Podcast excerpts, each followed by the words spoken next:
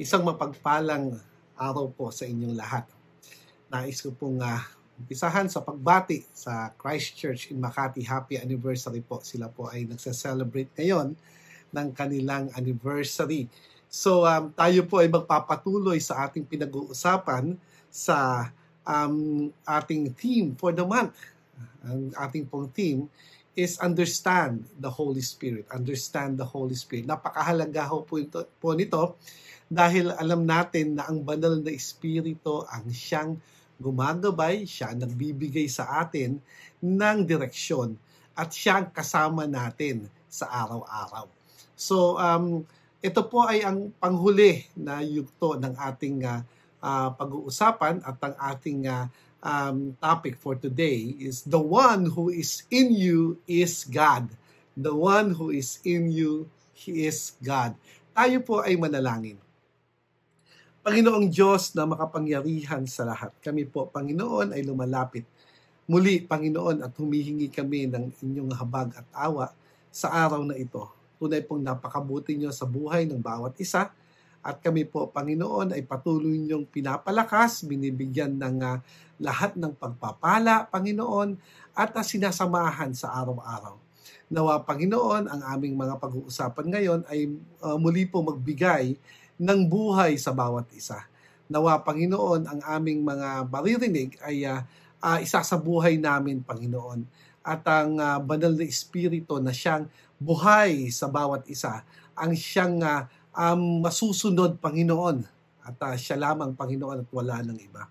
Lord, pinupuri namin kayo sa araw na ito. Kayo po, Panginoon, ang maitaas. Ito pong aming samod dalangin sa pangalan ni Jesus. Amen and amen.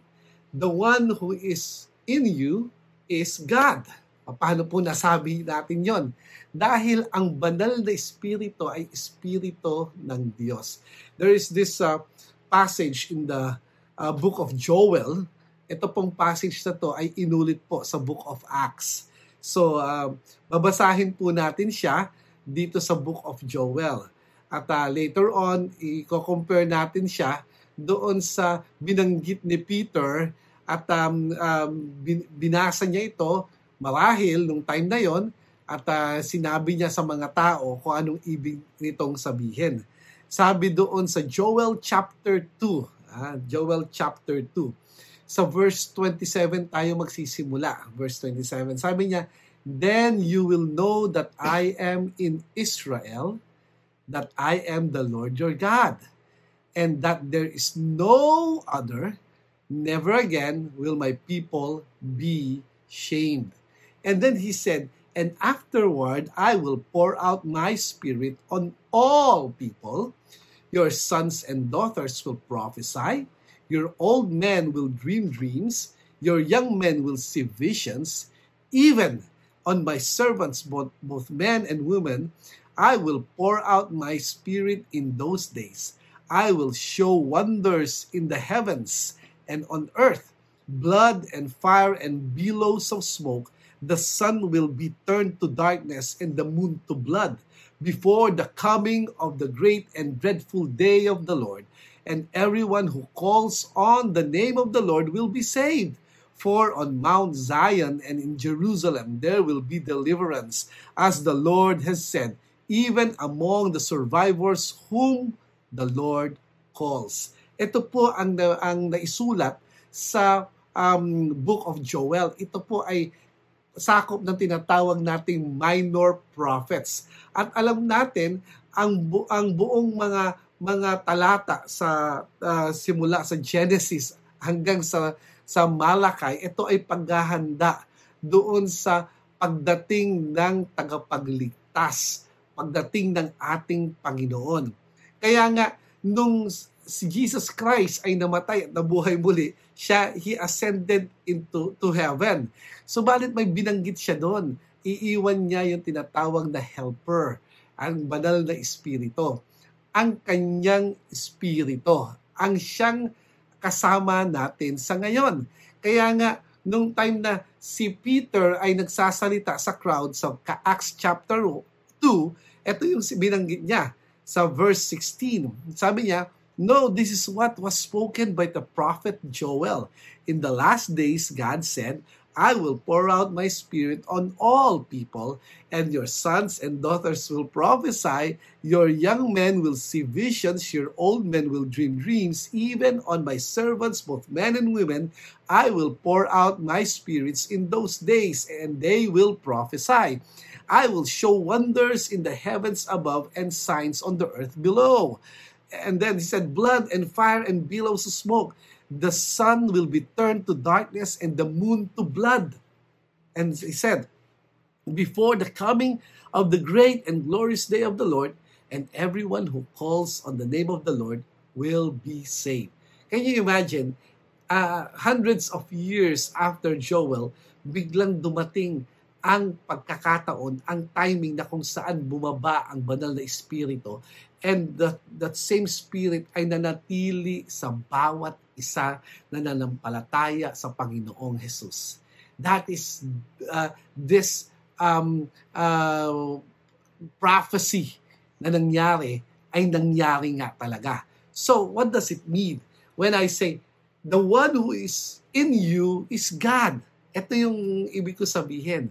Sabi niya, in the last days, God says. God says, sino nagsasabi? Ang Panginoon. Even in in Joel chapter 2, makikita natin and afterward, kaya nga binanggit natin yung verse 27, sabi niya, then you will know that I am in Israel, that I am the Lord your God, and that there is no other, never again will my people be shamed. And then he said, and afterward, I, meaning pertaining to him, I will pour out my spirit, my spirit on all people. So, you can see here that the Lord is the Spirit of God is upon us, is with us, is in us. Kasama natin ang banal na Espiritu. Kaya ang, ang Espiritu na ito ay ang Diyos mismo. We cannot say that the Spirit of God is it, as in IT. No, the Spirit of God is Him. Siya because we're pertaining to what we call a person.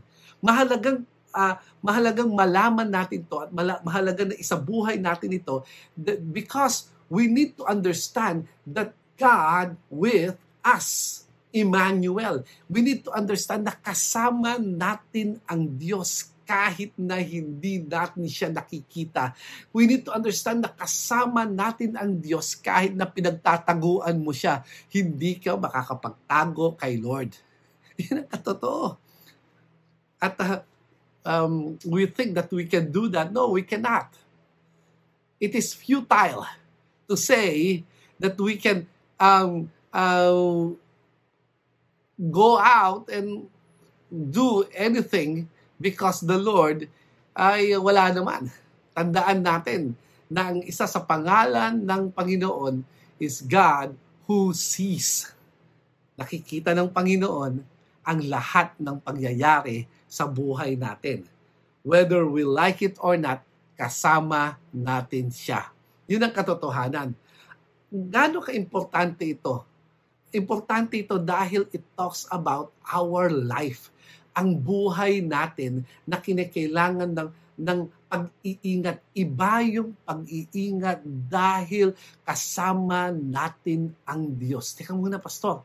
Bakit tayo mag-iingat? Eh, kung talagang kasama natin ang Panginoon, bakit nangyayari ang mga bagay nito? Well, makikita natin dito, may mga questions and we are pertaining to the biblical worldview. Bakit ba nangyayari ito? Bakit ba ganitong, bakit puro kasamaan? Bakit naghihirap ako? Kung kasama ko ang Panginoon, bakit naghihirap ako? Yun ang tanong, di ba? You need to understand that God is a person And also, God is a gentle God. Hindi kanya pipilitin kung ayaw mo sa kanya. Kahit na yung mga taong uh, nagsasabing walang Diyos, hindi niya pipilitin. Subalit merong pagkakataon sila na makilala ang Panginoon. Kung hindi man nila i-accept na um, makilala nila, kilala na nila, pero hindi nila accept, it's up to them. That's how gentle our God is. And when we say, Teka muna, bakit ako naghihirap? Well, you need to understand once more that you need God and uh, as compared to anything else or anyone else in this world.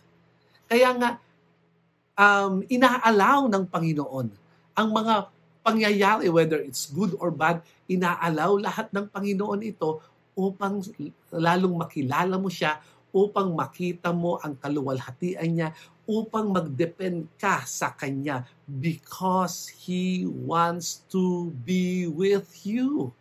That's the truth. So, when we say, and afterward, I will pour out my spirit, my, sabi ni, ni Lord, my spirit on all people, it talks about power. It talks about uh, uh, the things that God can do and what you can do because you have God in you. Ano ba yung kaya mong gawin? Ano ba yung ginagawa ng Diyos na ito sa buhay natin? First, sabi niya, ito yung pangako niya, your sons and daughters will prophesy. When we say prophesy, we are talking about telling what God will do for the future. It's not about what we feel. it's not about what we we foresee but what God can do in the future. And when we prophesy, we prophesy according to the word of God. When I told my my children that you will that you will uh, um, be blessed more than you hope for, and I tell you that's exactly what the promise of God for them. And I will prophesy more into their lives. Di ba? I will prophesy to the, to the lives of the people around me. I will prophesy to them. Sinasabi ko sa kanila kung ano ang promise ng Panginoon at yan nga ang mangyayari sa kanilang buhay.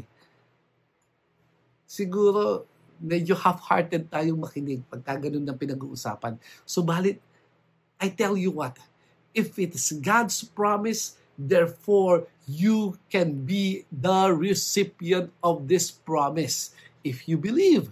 Kung naniniwala ka.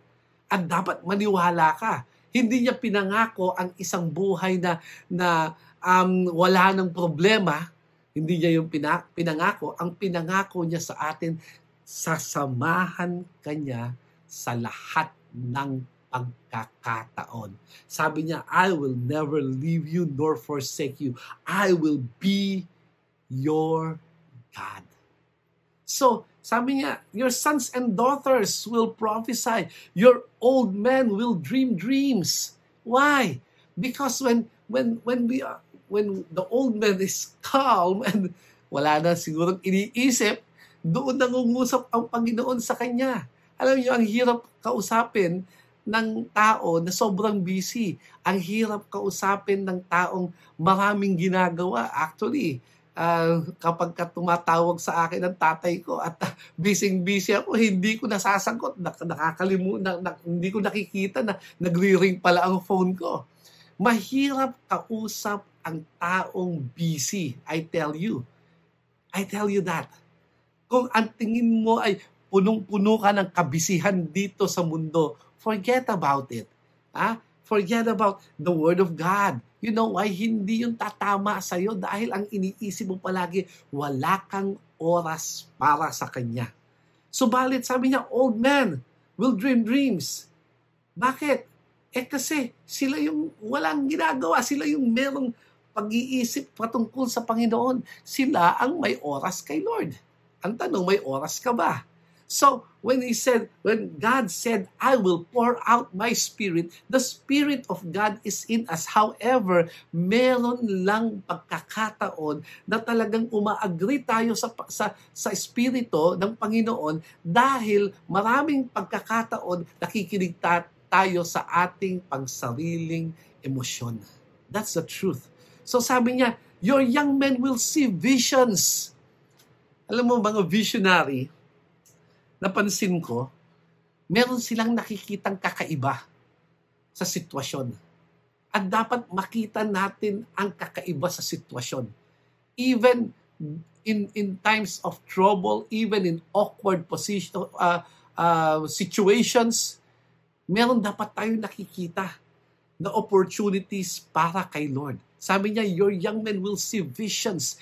Even on my servants, both men and women, I will pour out my spirit in those days. That means each and everyone can be a recipient of God's Spirit if they have the what we call relationship with the Lord Jesus Christ. If you accepted God, if you accepted Jesus Christ as your Lord and Savior, therefore you are with His Holy Spirit. And the Holy Spirit is upon you. So, yun ang promise ng Panginoon ang banal na espiritu ay nasa sa atin. Ang kanyang espiritu ay nasa sa atin. Ang Panginoon mismo ang siyang nasa sa atin. Amen ba doon? Kung nasa sa iyo ang Panginoon, ang ibig sabihin nito, ikaw ay pinagpala ng Diyos. Why? Why is it that we are called blessed? Because we are talking about relationship. It's not the kind of relationship that uh, easily to to to um, um, get out. It's not the kind of relationship that that you can unplug if you don't want to anymore.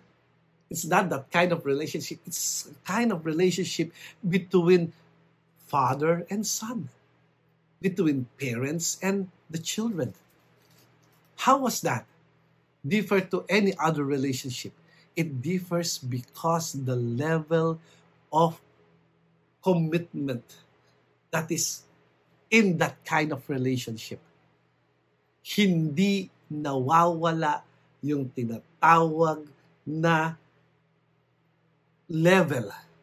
Yung tinatawag na na um, um, tawag sa kanya. Ayaw ko kung ano yung yung uh, uh, pinag-uusapan na na pagdating doon sa parents and children. Di ba? So, paano yon? Ibig sabihin, I cannot deny my children and so as God cannot deny you because you are a child of God. Hindi ka pwedeng i-deny. Amen. Maraming pagkakataon nagkakamali tayo sa lahat ng sitwasyon. Maraming mga hindi magandang nangyayari. Subalit nandiyan ang Panginoon sa atin dahil siya ang ating Ama at tinuring tayong bilang kanyang anak. Bilang anak, we are privileged to know what will happen in the future. We are privileged we are privileged na hindi tayo talunan. Di ba? Natalo man. Huwag na tayo pag-usapan. hindi tayo talunan. Ano man ang sitwasyon sa buhay natin, hindi tayo pwedeng matalo dahil kasama natin ang Panginoon. That's the truth. Hindi ka dapat mawalan ng pag-asa. Uh, kahit hindi pa nanalo ang iyong uh, uh, presidente, vice-presidente, uh, kahit hindi pa nanalo ang mayor mo, hindi nanalo ang sino man ang kinampaign mo, huwag kang mawalan ng pag-asa dahil kasama mo naman si Lord. We are so privileged because of Jesus Christ. Without Christ, then we are doomed. So, being privileged, ito ang makikita natin. Sabi sa verse 30, I will show wonders in the heavens and on the earth. Can you imagine the wonders in the in the heavens and on the earth, blood and fire and billows of smoke. Pagka pinaki, pinakinggan ito, nakakatakot ito. Subalit para sa ating mananampalataya, ito ay sign na buhay at totoo ang sinasabi ng Diyos sa atin.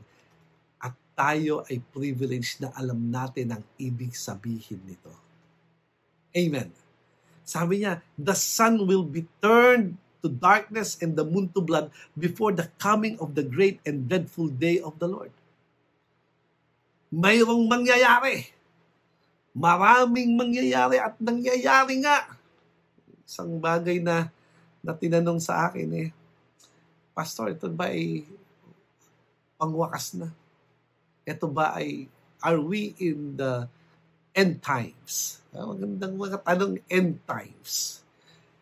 Are we in the end times? Well, the answer is uh, yes and no. yes, kasi yung sinasabi nating end times, pagka tinignan mo at uh, makikita mo yung mga nangyayari ngayon, the, the evidences that uh, was prophesied uh, before and uh, up to the time of Jesus Christ when we talk about end times ay nangyayari na nga, then we can say yes. And no, why? Because the most powerful, and I, I mean, ang pinaka ma, ma, mabigat na evidence ay yung pag-rebuild ng Temple ni Solomon. Hanggat hindi na rebuild yun, then wag muna tayo mag-usap patungkol sa end times. Pero meron tayong front row seat when we talk about the end times. We know what will happen. We know the book of Revelation. We know Paul when he talks about the end times in in uh, his epistles, especially in, in in the book of Thessalonians. So itong mga bagay na ito ay mangyayari dahil ang banal na espiritu ang siyang nag-reveal sa atin ng mga bagay na ito. Ikaw ay pinagpala dahil alam mo, kahit nga nag-pandemic, kung nun, yung nag-pandemic ay ikinatakot mo to, tandaan mo to, hindi mo dapat kinakatakutan ang mga nangyayari dito sa mundo dahil ang katotohanan, ito ay pinangako na, ito ay planado na ng Panginoon kahit na ang kamatayan mo, hindi ka dapat natatakot kung kasama mo ang Panginoon. Dahil itinakda na ng Panginoon ang pagkatawag sa iyo. We need to understand that death is a calling from God to be with Him in eternity. Medyo uncomfortable, di ba? Pagka pinag-usapan yon. Kaya nga nananalangin tayo eh. Yes, Lord, but not today. Huwag muna ngayon, Lord. Di ba? Not today. Parang si Tom Cruise. Yeah, not today. So, um, when we talk about these things, we need to understand relationship counts when when we try to to to have this kind of uh, power from God. Sabi niya, and everyone who calls on the name of the Lord will be saved. When we say, everyone who calls, everyone who has that what we call relationship with our Lord will be saved. And the one who's saved, the one who has the Spirit of God in them. Sabi niya, for on the Mount of Zion and in Jerusalem there will be deliverance, as the Lord has said, even among the survivors whom the Lord calls. So, magalak tayo. You know why? Because the Lord is with us. He is with us. Hindi dapat tayo natatakot. You know why? Because the Lord is with us. The one who is in you is God. He is God. Anong kinatatakot mo, kapatid? The one who is in you is God. The Holy Spirit is God's Spirit. When he, when he said, I will pour out my spirit. That means he talks about power. At maraming mga gifts ang banal na espiritu. There are a lot of gifts that is uh, um, the, the Lord, Holy Spirit, uh, gave to to the, the to the people of God. Napakarami, napakarami. From from we we can identify acts of mercy, administration, apostleship, and so forth and so on. Evangelism, faith, di ba? Giving, healing, helping, interpreting tongues, leadership, prophecy. Etong mga gifts na to ay galing sa Spirito. At itong, itong mga gifts na to ay binibigay ang purpose nito are to, to for building up the body of Christ. Ito yung purpose niya. And you know why? Because the Spirit needs to minister as we minister to others. Hindi lang ito galing sa tinatawag na, ay, kasi na-feel ko eh. Sa feelings natin. Tandaan natin kung feelings at feelings din naman, therefore it is not from God. But the one who is in, in us is God. Therefore, we need to adhere to the ministry of the Holy Spirit. The ministry of the Holy Spirit, it assists us to, to the believers to, in worship the Spirit baptizes believers. The Spirit bless believers and compels believers. Itong mga nangyayari sa buhay natin dapat makita sa atin. Hindi dapat tayo nananatili doon sa pag-iisip at pagdinig ng ating puso, isipan, ang pagsarili nating kapakanan kung hindi nakikita natin ang kilos ng Espiritu. Isa sa kilos din ng Espiritu is that the Spirit controls believer's mind It controls us. Di ba? At maraming beses, tayo ay nagpakalayo-layo sa Panginoon, subalit kinokontrol tayo ng Panginoon. Ang ating pag-iisip. The Spirit dwells in believers. The one who is in you. It dwells in the believers. John 14, 16. And I will ask the Father, and He will give you another counselor to be with you forever. The Spirit of the truth, the world cannot accept him because it neither sees him nor know, knew him. But you know him, for he lives with you and will be in you. Imagine that. Isa pang verse, Romans 5. Sabi doon, and hope does not disappoint us because God has poured out His love into our hearts by the Holy Spirit whom He has given us. Ibinigay ng Panginoon ang kanyang Espiritu upang manatili sa atin at ang Espiritong yun ang siyang nagbibigay ng buhay, ng direksyon. Siyang, siyang lahat ng, ng, ng nagbibigay ng, ng tinatawag na, na understanding sa atin, ng wisdom sa atin. Kaya nga kung ikaw ay Kristiyano, matuto kang makinig sa Espiritu at matuto kang um, magkaroon ng tinatawag na kapayapaan, magkaroon ng tinatawag na, na uh, uh, kindness, goodness, gentleness, self-control. Di ba? Dahil yan ang ibinibigay ng Espiritu sa atin. Kaya nga ng title, The one who is in you is God. The one who is in you is God. The one who is in us is God Himself. Ano ang nirereklamo mo sa buhay? Ano ang mga hindi mo matanggap sa buhay? Ano yung palagi mong iniisip sa iyong buhay? Naisip mo ba na ang injustice sa buhay mo? Nararamdaman mo ba yung sakit na dinulot sa iyo ng mahal mo sa buhay? Lagi mo bang iniisip na naisahan ka, na naggalit ka, na pinagsamantalahan ka? I tell you what, don't listen to that voice that says, rebel. But listen to that voice who says, forgive and accept. Accept. Accept and forgive. This is what the Lord wants for us. Ito ang gusto ng Panginoon. Kaya dapat isabuhay natin ang mga bagay Once again, the one who is in you is God. God bless you.